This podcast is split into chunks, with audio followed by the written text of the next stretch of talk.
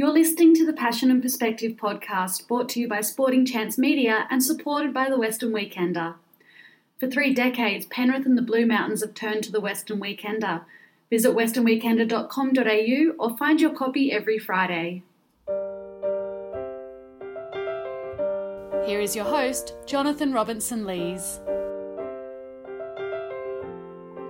Welcome to the latest episode of the Passion and Perspective podcast. Megan Potter joins us for today's episode, sharing her passion for art, nature, and education. Growing up in the lower Blue Mountains, Megan has always been fascinated by the local wildlife and what it has to offer.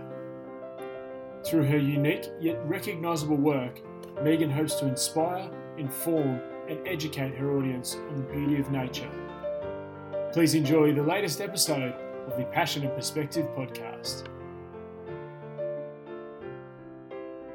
Megan, over the summer we have seen your work on show at the world famous Blue Mountains Botanic Gardens at Mount Tomah. What does it mean to you to have your work on display at such an iconic and popular location? So, having my work on display at Mount Tomah has been, it's just been so special, I guess, to have the connection between like my subject matter and the actual location that I find the subject matter in. So uh, all of the birds there, and there's like a couple of flowers in there.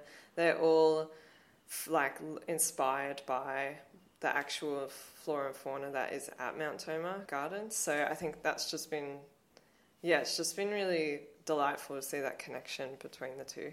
And being from the Blue Mountains yourself, how special is that to be able to showcase what is, what is so fascinating about the area and knowing that there's a huge amount of tourists that come through that area do you feel like you're putting on a representation for the local community? Yeah i do. Like i felt like almost i wanted to create this feeling for people visiting that they were visiting the gardens and then visiting the the exhibition and then going back into the gardens like it was like cyclical. So i have had people message me and say that they went and saw the show and then they went out and like were looking for the birds and then came back in and looked at the works again. So I think it's been really great to see that people are able to have that connection between the birds that are on in the exhibition and birds that that are pretty loud and they have a big personality in the gardens there and I think like there's the there's birds like the kookaburra that kind of everyone resonates with. Everyone knows a kookaburra, and they're all through the gardens, but also all through Australia. So I hope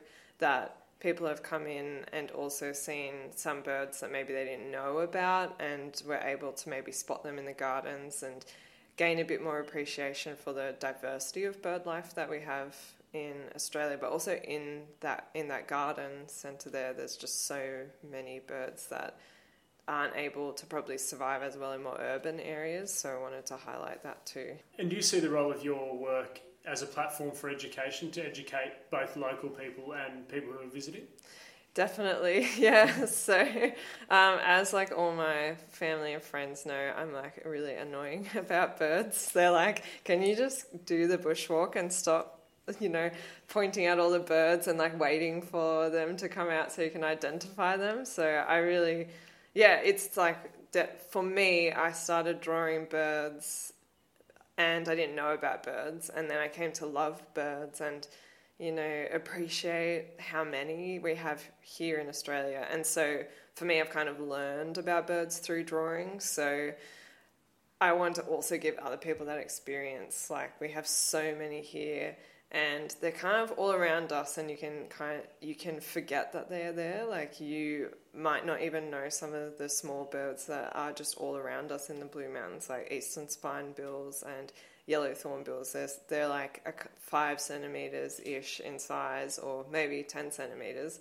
So they're super easy to overlook but they're kind of everywhere and i want i hope that people can see that more. And if you are on a bushwalk around mm. the area, what's the one bird that you always want to keep an eye on ear out for? Is there one favourite for you?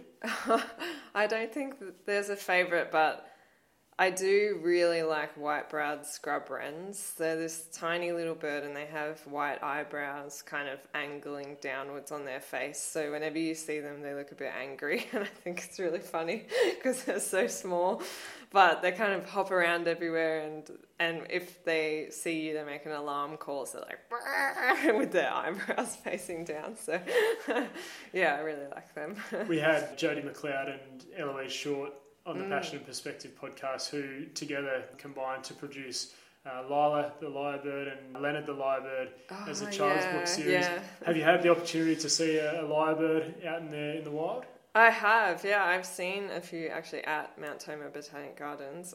It's pretty. They're pretty fickle, but often I will hear them first before I see them. So they're kind of like they behave like big chickens. Like they're really just le- digging around for worms and grubs, but they're really quite shy. So I did a residency in Victoria and I was in a national park down there going for a bushwalk and I had my camera and I was trying to get photos of birds and I heard like this series of bird calls like from all these different birds like very close to each other and I immediately was like that's got to be a, a lyrebird because there's no way that all of those birds would be so close together and do that that noise so quickly then walking around the corner, I saw it was a lyrebird, and I, that was just really special because I I had never really heard them do the mimicking so much because often I would just kind of see them more from a distance. So yeah.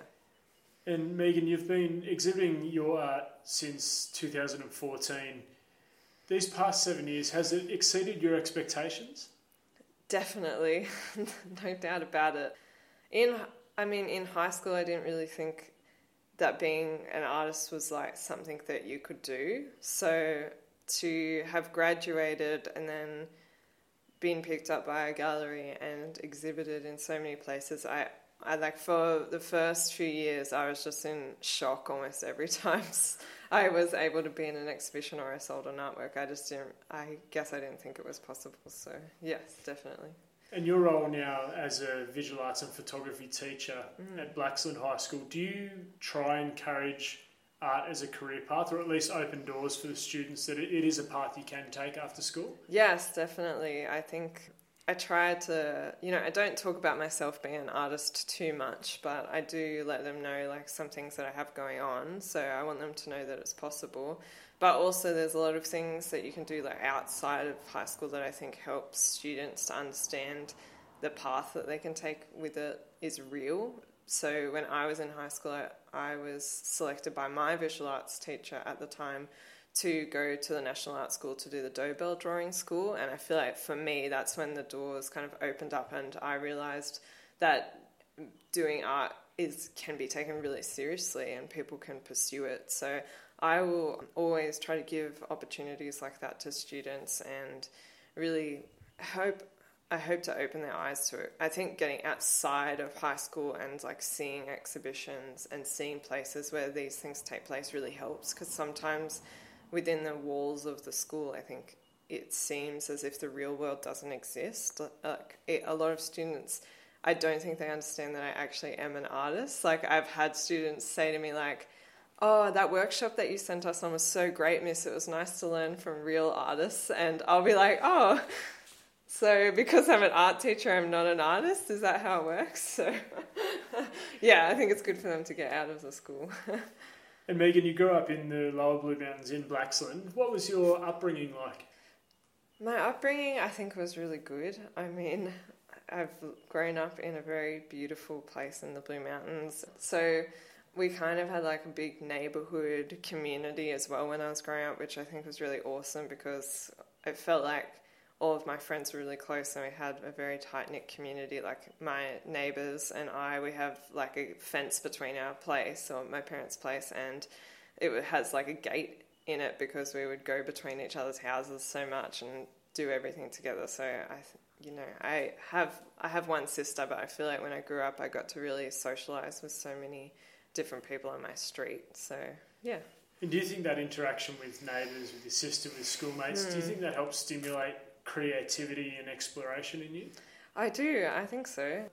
I think more so though, what has stimulated me has been like I think I went through a lot of growing up in the Blue Mountains, not being aware of the, the Blue Mountains in a way. Like I, you, you where you grow up, you just kind of take for granted. Like I thought, oh yeah, it's like nice here. You know, oh there's a tree. You know, it wasn't very like in depth thinking. So like having gone to the National Art School and really having to think about what I want to make work about at all, it makes you reflect on your world around you. So I want to like reveal the beauties within nature that I overlooked and probably what other people overlooked growing up. So I think like without knowing it, growing up in the Blue Mountains has inf- influenced me so much. Yeah. Do you recall a moment where you first had brush in hand or pencil in hand and you really uncovered that love for art and painting? I've been drawing for so long. Like I remember doing, I don't remember doing a drawing in preschool, but I have a drawing from preschool that I remember my parents being like, "That is such a good drawing." I was like, "Oh, okay, you're a bit biased," um, but I I vividly remember doing like getting this idea in primary school, and I can't remember what year. But I was like, I want to make like this epic drawing of horses like running across a field, and so I got it felt like this huge project at the time for me, and it took me like it I think weeks, and I had like lots of A4 pieces of paper stuck together, and I drew probably like 200 horses just like running, and you know it's primary school, so it wasn't a great drawing or anything, but I was really proud of it, and I don't know somehow like I must have told a teacher about it or something, and I got to show it at assembly and everything, so I think yeah, it, I think it's always been something that I've just kind of done, but probably I must have just really enjoyed it to really want to be so ambitious about something in primary school, I think. And that example you just gave, do you hmm. think the thrill came from doing the piece of art or the fact that you got to, to show people the piece of art that you did?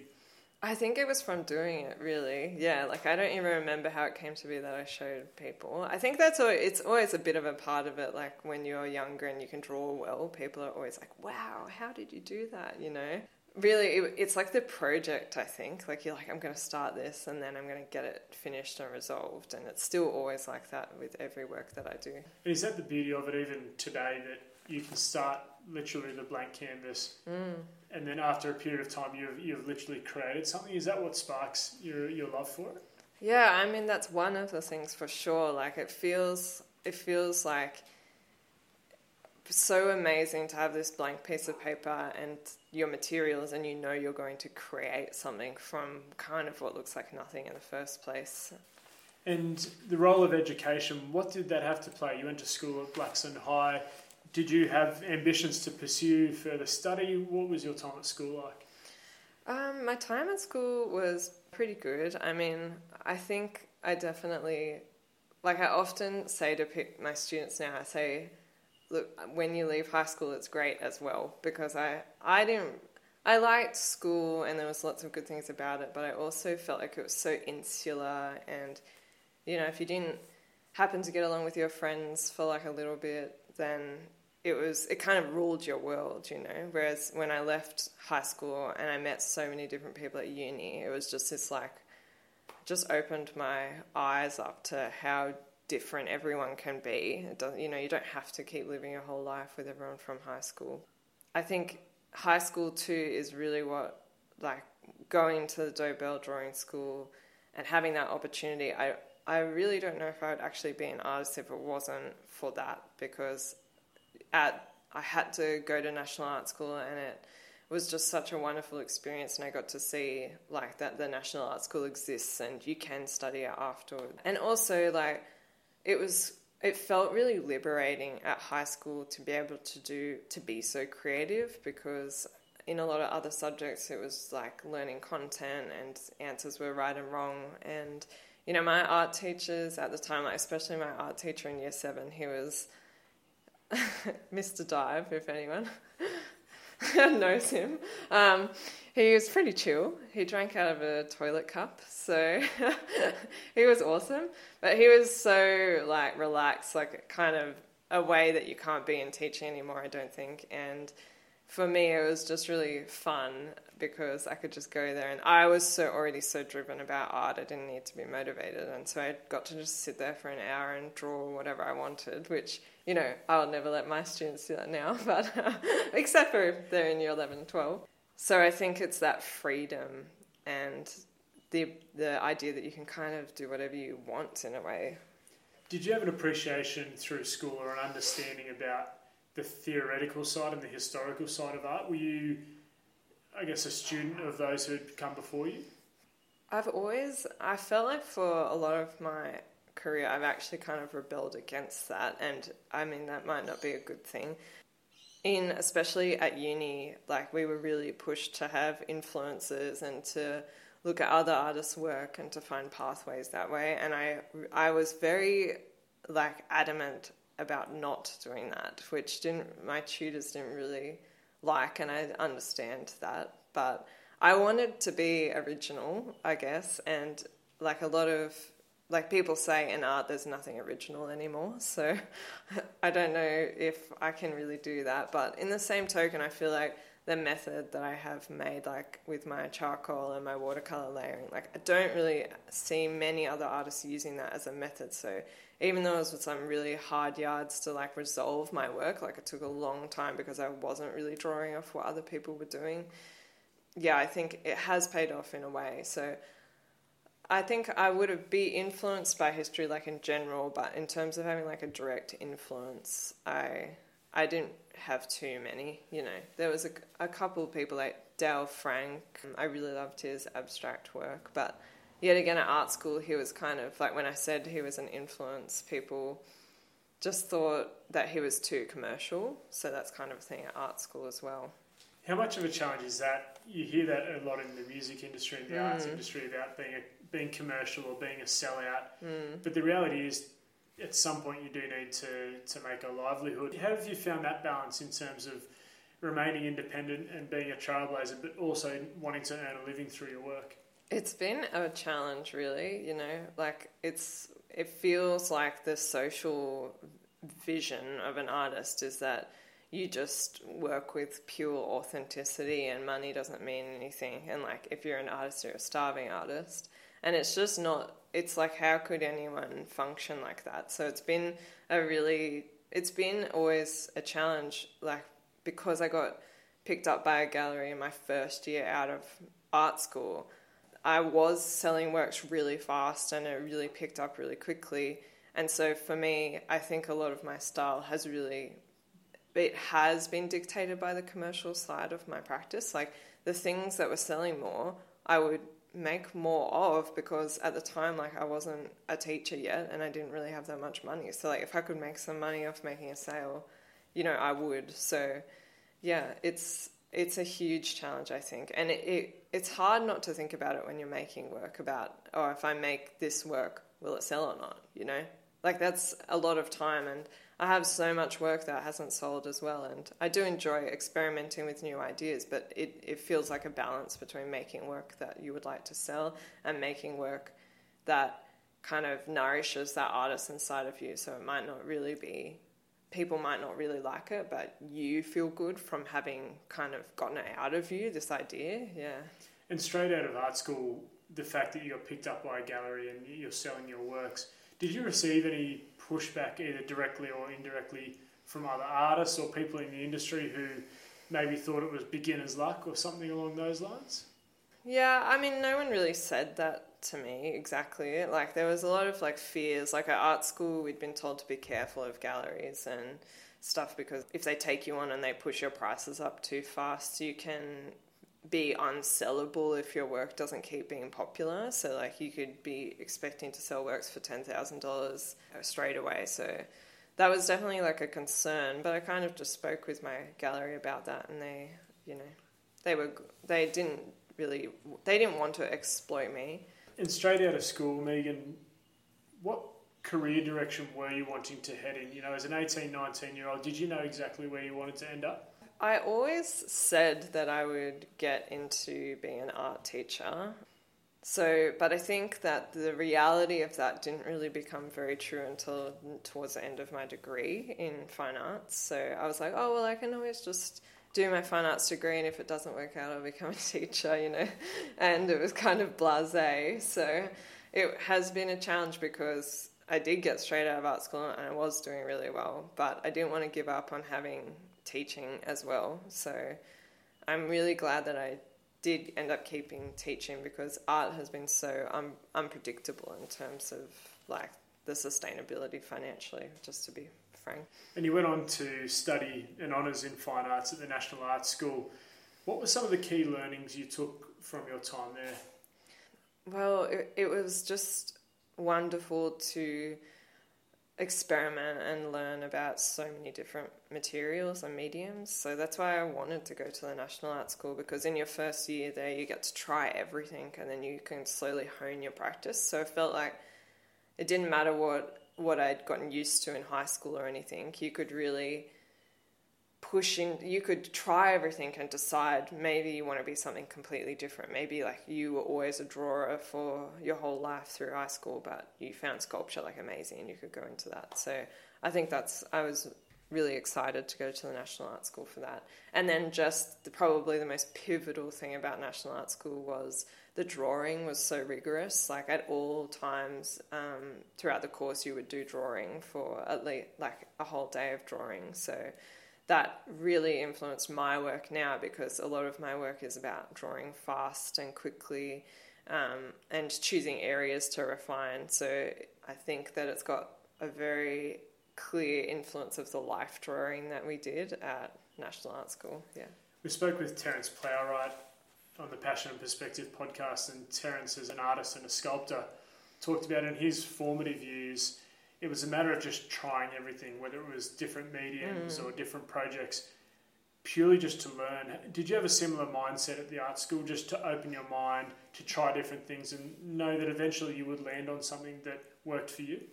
Definitely. I think that's why I wanted to go there, so that I could play with all of it. And I think that you have to go to art school with that frame of mind too, to be open to trying so many things. So like that's why I actually ended up majoring in ceramics for my fine arts degree before I did honors in drawing. So I'm also like a ceramicist, but I don't really practice it as much now. But I just loved ceramics like in a way that I didn't think that I would. I, I didn't really like it that much at high school. Like I, I would be like, oh, my hands are messy, you know.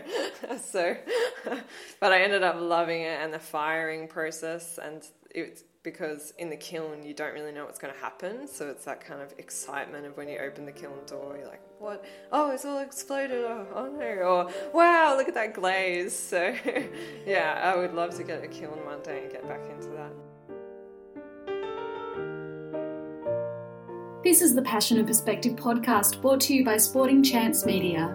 For three decades, Penrith and the surrounding community has turned to the Western Weekender. Whether it's the Weekender's highly revered print edition or its up to date news offerings through its digital presence, the Weekender truly is the heartbeat of Penrith. Visit westernweekender.com.au or find your copy every Friday.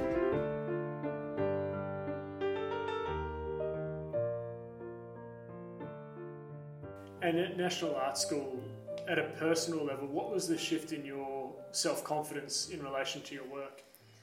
I think because it's just like the rigor of making and making mistakes and letting that work go or pushing pushing your work really far like you might not like it for most of the time but and you might not even like your artwork in the end but you feel like you come out of it learning something about it so i think i think being learning that making mistakes in art is okay is what gave me the confidence really with my work. So you, you didn't feel so tied to every single artwork you make, which, you know, I feel like I'm almost struggling more again now. Like I'd love to go back to art school and just like have someone shake me up a bit and go, don't worry, you know, you might spend 24 hours on this work and it might not work out, but it doesn't matter. Like you'll see something from that in the next work that you do.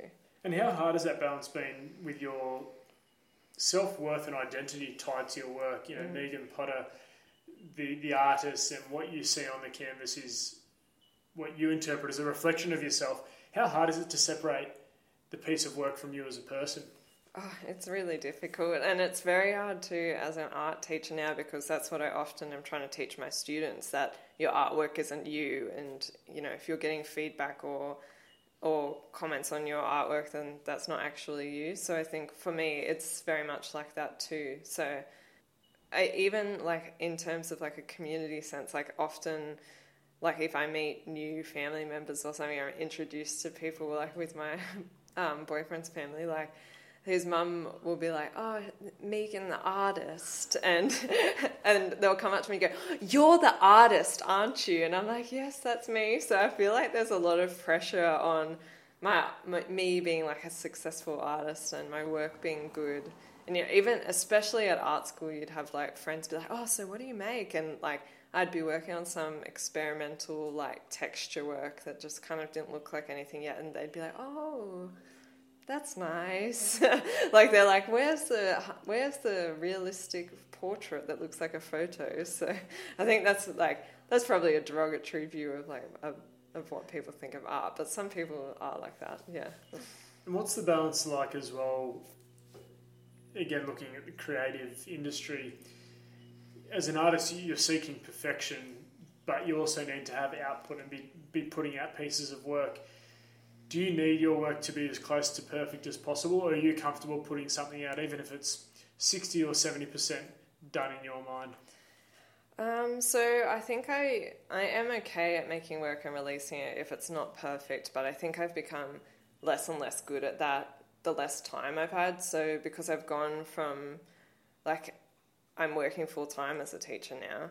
When I do have time to make work, it's usually in the school holidays, and it's like, okay, I have 10 days to make you know five works and i need them for this show and so it becomes almost like a production in a way like when i was in i think 2018 i managed to work part-time for a year in teaching and so i'd have wednesdays and fridays always to do art and so for when it was like that i ended up really getting into like a new style of art where i was doing some leaf litter works. And it took a couple it took like five or six works of that before i kind of honed into a style or you know a color palette that actually worked for that series. So that was just like huge in having the time to do that. But you know i don't i actually feel like i'm struggling at the moment to have the time to do that. And even in the past year i i didn't really have any shows booked or planned or anything and i was like okay i'm just gonna like not like seek it out and I will, you know, use some time to experiment. Like not in that I don't like my work, but as an artist you often you like you always have that critic in your head, like you need to try something new, like you have to mix it up, it's too the same. And so I still was reached out and people were asking me if I wanted to do shows and I was like, Well, I can't say no, like these are amazing opportunities. So um, yeah, I mean all of that is in the context when I remind myself that I have like my whole life I'm going to be an artist and it's not like you think, oh well I, I don't have the next thing now and I haven't revolutionized my art practice but I think I just remind myself I've got you know, I've got my whole life. I've got ages still to do more work.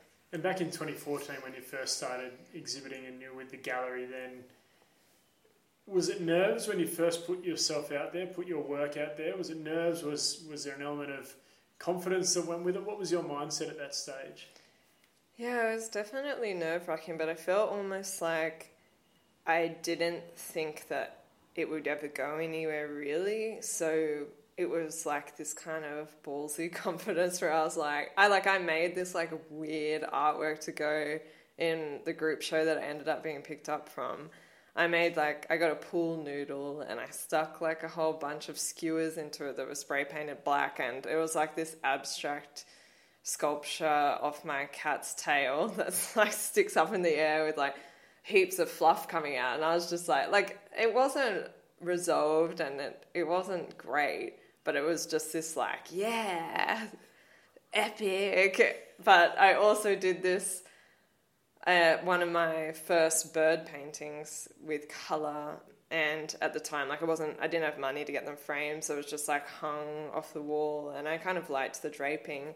And then that was the work that like from my first group show the gallery um, that I've been with M Contemporary, they were there and they were like, "Whoa, he loves our bird work. Like, are you interested in maybe doing a couple more works and we can have a look?" And so from there, it kind of, I really went into that that medium and that style. And your work, Megan, has been shown all around the world. It's been in Hong Kong, Sydney, all around New South Wales.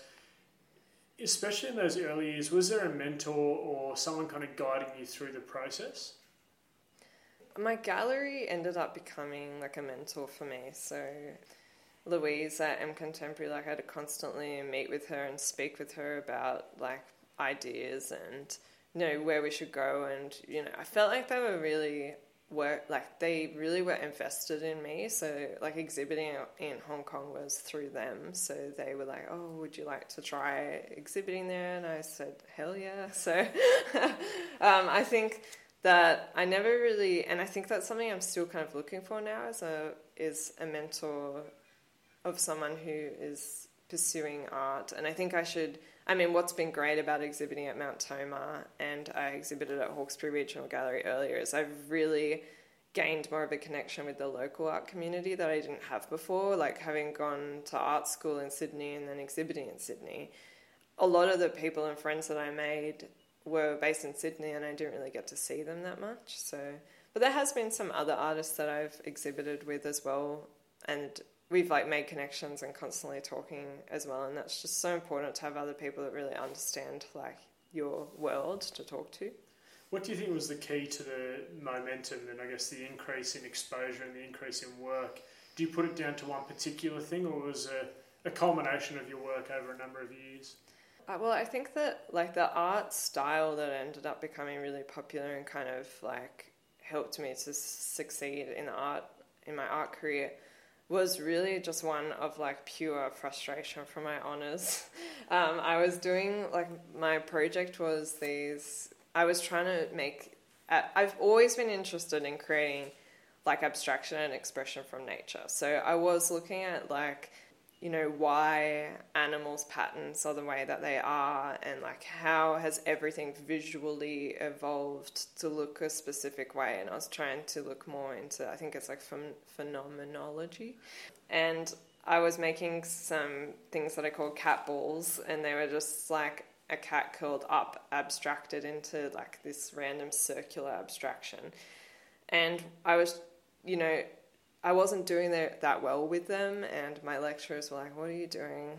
It's not working." And I was like, "Ah!" And so I bought like a roll of art paper from the art shop, and I just rolled it out like as big as I could onto the floor, and I just did like this painting of a dog head, um, and I was still looking at that abstraction of the patterns, and I was trying to create like something familiar yet unfamiliar. But just that frustration and rolling the paper out and doing something as big as I could. I mean, that's really where the style came. It was kind of that breaking point. I was like, I'm just going to do this. And then it worked. So a lot of my work is like really expressive and fun. And I think I realized, like, probably too late in my honors um, degree that, like, it should be fun. Like, why am I painting if I'm just going to be miserable about it? You know, like I should enjoy the process. And so that's kind of that style is what I think. I think people see that in the work. They can. I've had people say to me, "It looks like that's really fun to do," and I'm like, "It is, yeah." And so I think that people. You know, they like the subject of nature, but they also enjoy the kind of expressive and fun nature of the work itself. I think that's what's been popular about it is that a mindset going into the work that I'm going to make this fun, or is it a, almost like a natural reaction that the moment you start, it becomes an enjoyable experience? Yeah, I mean, for my work, it's like the so because it's very segmented, I do a watercolor layer and then I do a charcoal layer. And so for me, the watercolor layer is the fun part because it's kind of my basis of it's not like a background, but it's kind of the underdrawing really. So I like to go crazy. The water drips everywhere and it's like so fun and I'm not too worried about proportion or anything. Like if there's mistakes, I don't really care because I know I'll be coming back on top with the charcoal. So that part I go in and I'm always really pumped about. Like I put music in earbuds in and I sing around and dance. So my sister was filming me do some work for a video, and she was like, "Oh my god, can you shut up with your singing?" So I was like, "It's part of the process." She was like, "Well, maybe you should put it in the video," and I was like, "No." so that part's really fun, um, and the charcoal part is still really fun, but I have to be a bit more serious and um, calm when I'm doing the face of the bird because everyone always says to me, "The eye." I love the eye, and I think um, you have to kind of get the eye right in order for everything else to work. So that's that's my process at the moment, and what I'm like comfortable with is like having fun with the watercolor layer, and then I get to the face and I make it quite realistic, but then I branch out from there and I let it be quite open and still expressive with the charcoal. Is the watercolor and charcoal a deliberate contrast? Are you trying to convey something to the viewer through that? Well, I want to really like it's kind of based off I want it to look a little bit unfinished and I want it to reveal the process of the drawing, like as a technical approach. But I also like the sense of movement that you get with it and the sense of like time passing. Like I want it to look almost as if like, you know, it's unfinished, but also that the bird's kind of moving in space because like if anyone has ever tried bird watching it can be really difficult because they do move around so much. So I also am trying to pinpoint how special it can be to kind of just sit and try to watch birds and like that mindful experience of what that's like. Also, I like it being so juxtaposed in that expressiveness versus the realism because I think of it as like an invitation into the artwork, into the abstraction. So having like an aspect of it that's quite relatable and you immediately think oh well that's a bird allows you to like kind of look at it and then if the your eyes like travel through then they can experience like other aspects of the artwork that don't have to be as familiar. So like just the way that the charcoal could look on top of the watercolor in areas i mean that's like a little artwork in itself with inside of the work you know? So it's that invitation to abstraction and has there been a favourite piece of work that's really stood out to you, one that you're most proud of? Um, I have an artwork at home that like I put in an exhibition and it never sold, and I wasn't really sad about it because I really love it. Um, it's not as like it's not as technically wonderful, but it's this handful of baby. I can't remember what they're called. They're like these tiny little possums, and um, my boyfriend's an engineer and he was working with an ecologist to have found some of them. Oh, they're pygmy possums, I think.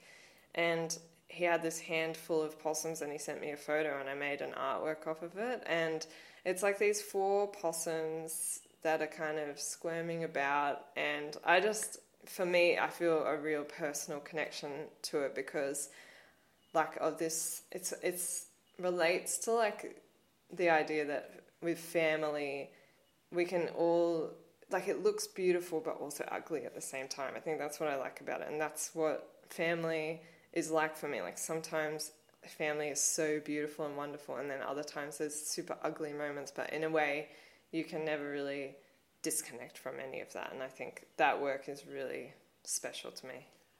On that same line, with each of your pieces of work, are you drawing on an element of personal experience, or is it more just like an interpretation or a fictitious approach to your work? I'm definitely trying to draw on personal experience. So all of the birds that I paint are birds that I've seen before, and I try also to take all of the photos of birds when I can, but it can be really challenging. So I do use some uh, like a compilation of images online as well. So it's I am really trying to reveal an experience I've had seeing a bird and drawing on that.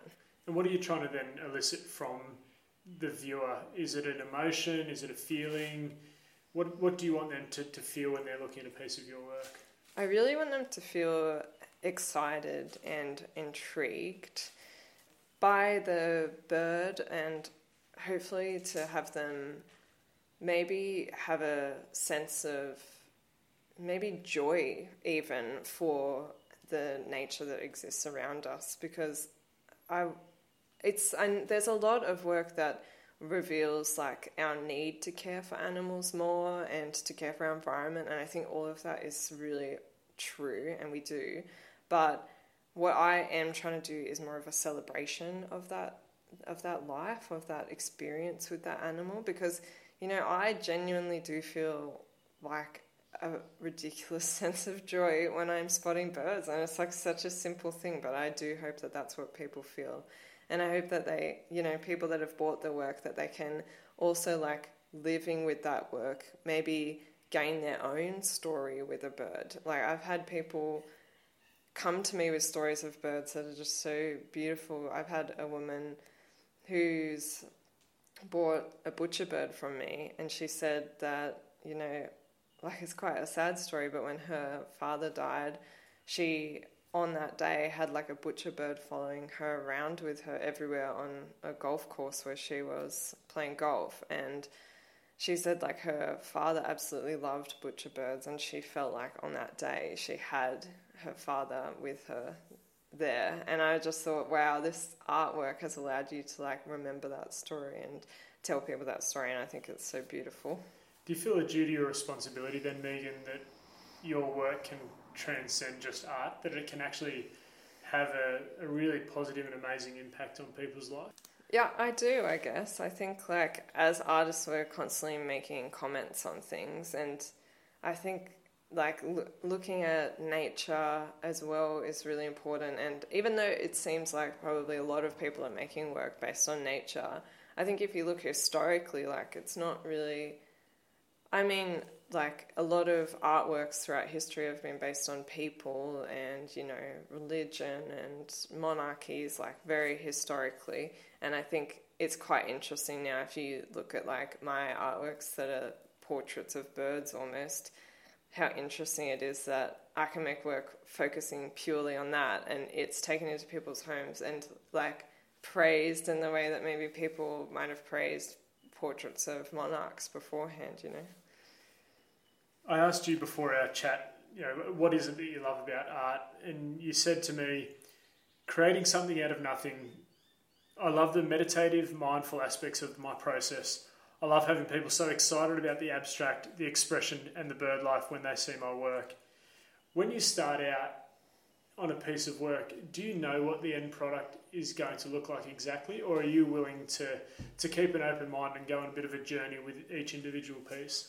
I'm definitely open to having a journey. Um, I did like a short course at National Art School, I think two years ago, and my teacher then told me that my practice was known as the finder and the maker practice. So you kind of make and then you will reevaluate and look at what you've got and find something and then make again. So it's this process where like it unfolds to you as you work. And I think I do have a vision of what in general I would like to create, but you know, I've always been a bit off with composition and things like that and I and if you if I have tried to plan out work very thoroughly beforehand, it ends up looking too tight and flat and it doesn't really work as well. So I think being open to the work evolving as I'm making is really an important part of the process.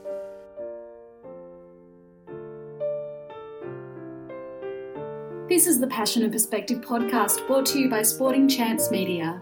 For three decades, Penrith and the surrounding community has turned to the Western Weekender. Whether it's the Weekender's highly revered print edition or its up to date news offerings through its digital presence, the Weekender truly is the heartbeat of Penrith. Visit westernweekender.com.au or find your copy every Friday.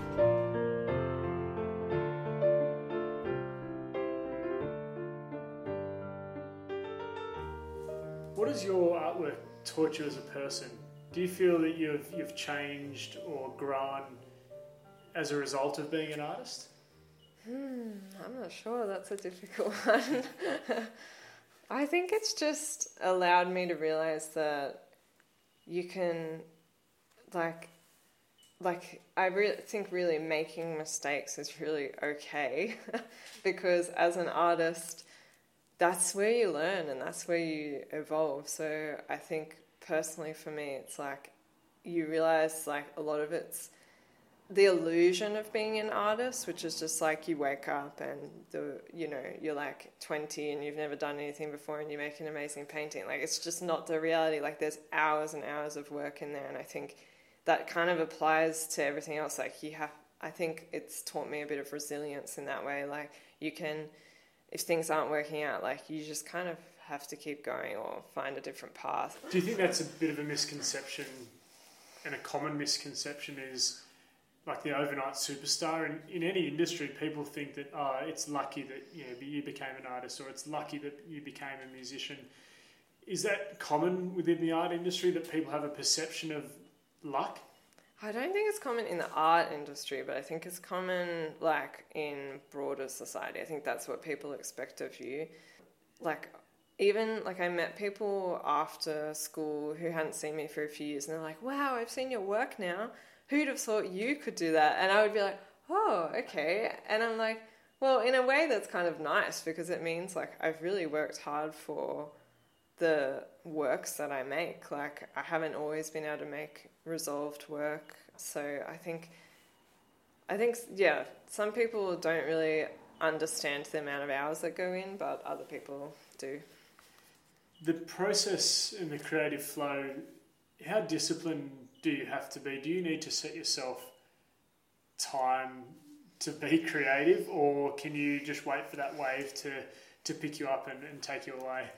it's kind of both. Like, it, sometimes I do set time and I'm like, okay, on that day, like, I'm to brainstorm and just go for a walk and, like, see what comes to me and, like, not have expectations of myself. And then, like, on that day I'll get into the studio and I'm like it's not I'm just I need to make that work and I'm that's what I'm making and I'm not really going to try much else or try something too new. But then at other times like I'll like be driving home and I'm like oh I could make an artwork of that and that. And I often find when I'm driving like I will come up with really great ideas in my brain so but it's so like fluid, it just kind of runs out of your mind. But there's things that stick, and then I think about all the time, like, oh yeah, I need to make that, and and I have like this vision of what this work should look like. Megan, you said to me that a challenge for you has been maintaining the practice as an artist whilst being a full time visual arts and photography teacher at Blackstone High School. How have you overcome the challenge of effectively balancing two careers? I don't know if I've overcome it. I mean, I guess I have. Like, I think it's all. It's honestly all about time management. So it's just like knowing when things are due. Like often I have exhibitions booked in, and so I know I have to make work. So it really just becomes like, okay, if I don't make work now, like during the school holidays, then I I simply won't have a show put together. So I think like so far I've managed to make it work because I have a style that I've developed and I can rely on. So I know what to do and I'm comfortable with the work that I make with the bird artworks. So for me, I can manage my time with that. But but what really has I what I haven't been able to pursue more and what is quite challenging is just that art making that might not go anywhere or ha- has a different idea or is a completely different style of work. Being having the time to resolve that is really not that achievable while teaching full time. And you know, I'm grateful for being able to teach full time and having like such a stable job, but it has been a huge challenge managing them and it it was a huge challenge at all to go back to work full time because you go to art school and you spend all of that time really like it's it feels like selfish but it also feels like important to you. Like it's important to me to be an artist. Like I wouldn't go to art school like I know a lot of people that went to art school and they didn't really pursue it any further because they didn't really believe in it either. They didn't oh it's too hard to become an artist you know? So being at like leaving art school and then you know, going and getting into exhibitions straight away, I was like, oh my gosh, it's actually happening for me. And I felt like I feel quite guilty actually about working full time as a teacher and like choosing like to make money and like eventually be buying a home and things like that. I feel like there's a little part of me, like the artist inside of me, that's like, why didn't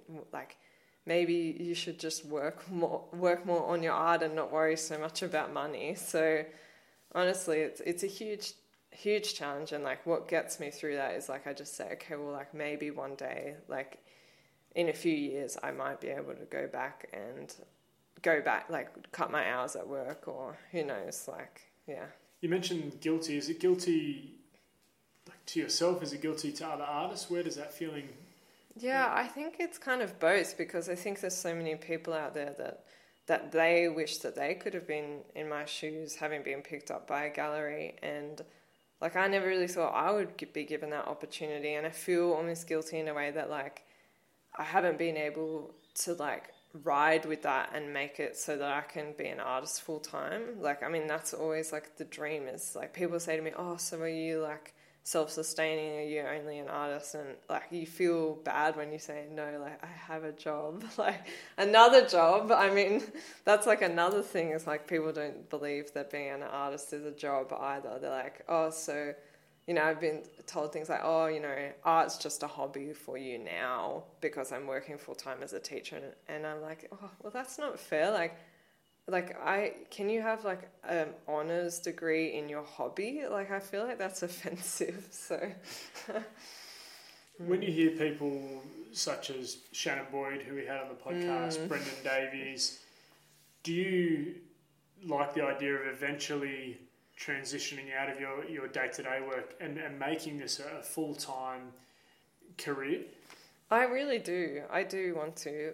It's a hard I feel very mixed though because I also do really enjoy teaching, but I think like I think that there's nothing more special though than being a practicing artist and bringing that to my teaching. Like I feel like that that's like the dream is to be able to work part time and like have those focused days that are towards my practice and I'm building and developing like you know as when I was working part time, I'd have Fridays as admin days because there's a surprising amount of admin in art making, like the amount of prizes that you need to enter, or just updating your CV, or rewriting an artist statement, or you know contacting other. There's so much admin. Like I had a whole day allocated for that, and I think it would be great to have that time to like work on my practice and constantly exhibit and evolve as an artist but then also like be in the community and be impacting the young artists that I feel like I'm impacting today. Like that's just as rewarding to like see students come through school and get excited about art and be surprised about their own successes. So I feel really torn. Like I don't really want to give up either. Like I want, I feel like I get a bit burnt out by the end of the year because I'm just like exhausted from doing both. Like I don't want to let either of them go. Really, yeah. And what is one key learning that you're trying to pass on to the students that you teach, whether it's as an artist or a lesson from life? Is there something you're trying to pass on to them? I think I would really just hope that students like learn that being creative is really valuable. So it doesn't have to be that you can draw, you know, or paint. It's like you might have like this idea that no one else has and you want to express that in some way, whether it's like writing or speaking or appreciating art. Like there's so many different types of students I see and I'm blown away by just the different ways that they can be creative. So I would hope that like they come out of art, especially maybe studying through to the senior years, either believing that they can make work themselves or having an appreciation for art that might not be as prevalent in Australian society as it could be. How have your priorities shifted, Megan, where you are now, say, when you first started exhibiting it in 2014? I think they've shifted a lot because when I first started exhibiting, like, that was you know, I was really all for art. Like I, I knew I would want to teach, but I don't think that I knew that I would love it as much as I have. And so that was that was my priority. It was like making work and being an artist and making that work. Um, and I mean, I've also always wanted to have like conventional things like get married and have children and have a home and things like that. And I think like just slowly, slowly as I got older and older, it became more apparent that more sacrifice was required for those things than I'd initially realized. So, like, I am still like living at home, so I haven't had to pay rent. So I've been saving a lot of money to buy a home. And so at one point when I found out that the house that I was living in was going to be sold, it became really apparent to my partner and I that we needed to like buckle up and either choose to go rent or buy. And so we decided we really wanted to buy a home. And so, like, houses are really expensive. And so, I mean, the reality was I was like, okay, well, I really want, I really want that. And so that's like another part of what I feel a bit like guilty about sometimes too is like wanting those things maybe more than I want to be a successful artist. And it feels like I listen to other people talk about art and they're like, I couldn't live and breathe without art. And I still feel the same, but I guess as well, like those conventional things that aren't as romanticized, like, you know, feeling secure and having somewhere to live and like maybe having children, it's also really important to me. Yeah. It's been an incredible journey for you, Megan, with a lot of really important moments along the way when you think the opportunity to go to art school whilst at high school, going to art school for your honours, laying out the big canvas and painting the dog that really sparked a creativity. Mm. Do you take time day to day to reflect on the journey to this point and the different ups and downs that you've been through? Yeah, I definitely do because it has been so much more of a roller coaster than I ever thought. Like when I first was exhibiting outside of art school in 2014, I was thinking like, yes, I've made it. I did it like that. And I, as like the years went on and like I kept doing more shows, I realized, oh, this is so much more of a journey than like I've made it. You know, there would be years where I would have like a really successful show and I would sell almost everything. And then the next year I'd sell like two artworks and it would be like, okay, so like what's that about? Like, is something wrong with my work? Or like, does it not matter if they don't sell? There's like so many different alternatives that you can think of.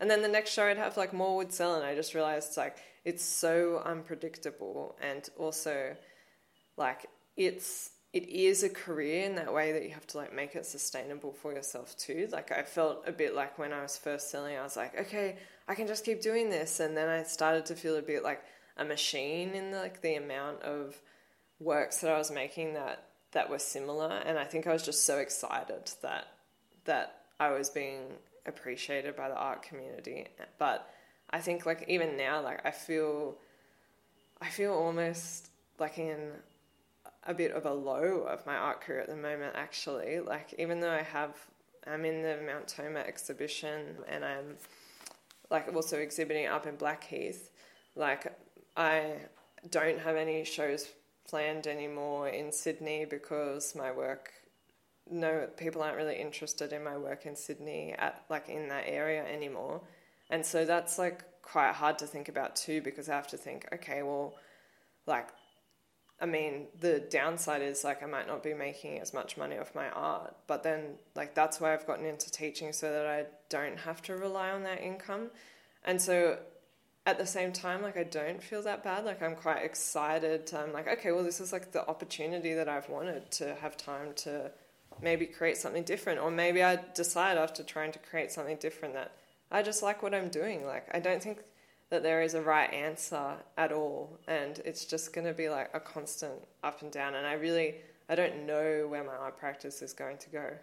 And in your opinion megan do you believe in life that as people we find ourselves or that we create ourselves like do you think the path is laid out for people from point a to point b and we just live it?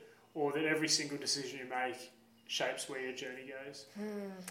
This is such a hard question because I think I've listened to like a Sam Harris podcast on free will and he said there's no such thing. So it's like, I think that I do think we have a lot of control over our lives, but I think that there's lots of aspects that are out of our control too. And I think, you know, a lot of what I've learned, like in art and in teaching and in terms of growth in my life, is that it's so important to be reflective because in reflection you can kind of choose where you want to go. And i think having time to evaluate on our decisions and decide whether they align with our values is so important because if you don't take time to like stand outside of yourself and look at the way you respond or the way you think and decide whether that's what you would like or not then that's when you become that's when you don't have free will like that's when you're letting your life get guided by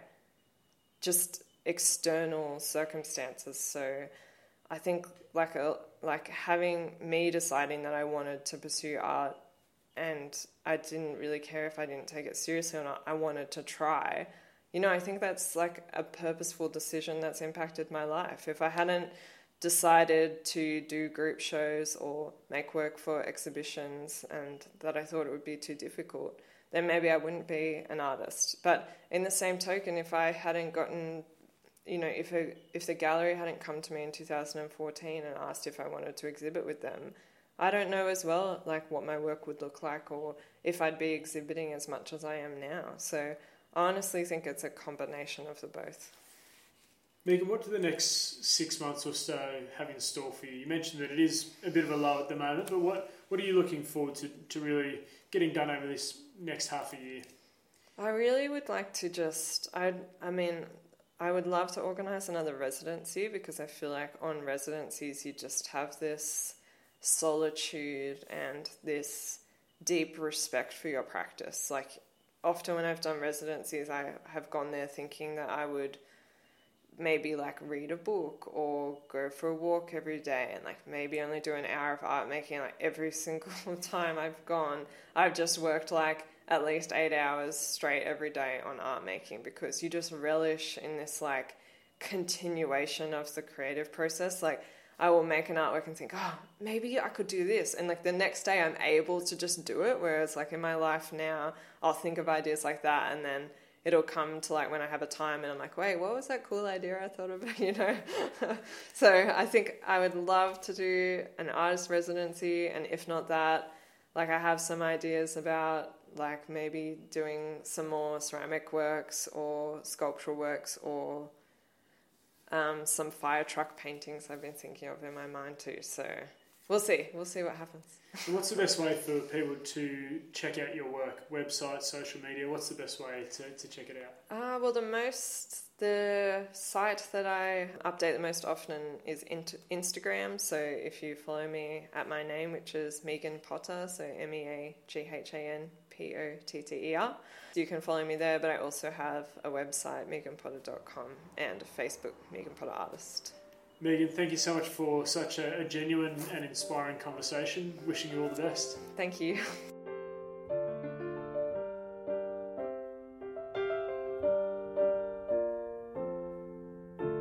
Thanks for listening to the Passion and Perspective podcast, brought to you by Sporting Chance Media and proudly presented by the Western Weekender. For more unique and inspiring stories from the Blue Mountains and Penrith region, check out other episodes of the Passion and Perspective podcast. You can also listen to the latest series from Sporting Chance Media, Adventure Shorts, where we chat with local guests from the world of the great outdoors and hear some of their most memorable adventures. Search for Adventure Shorts on Spotify or wherever you get your podcast.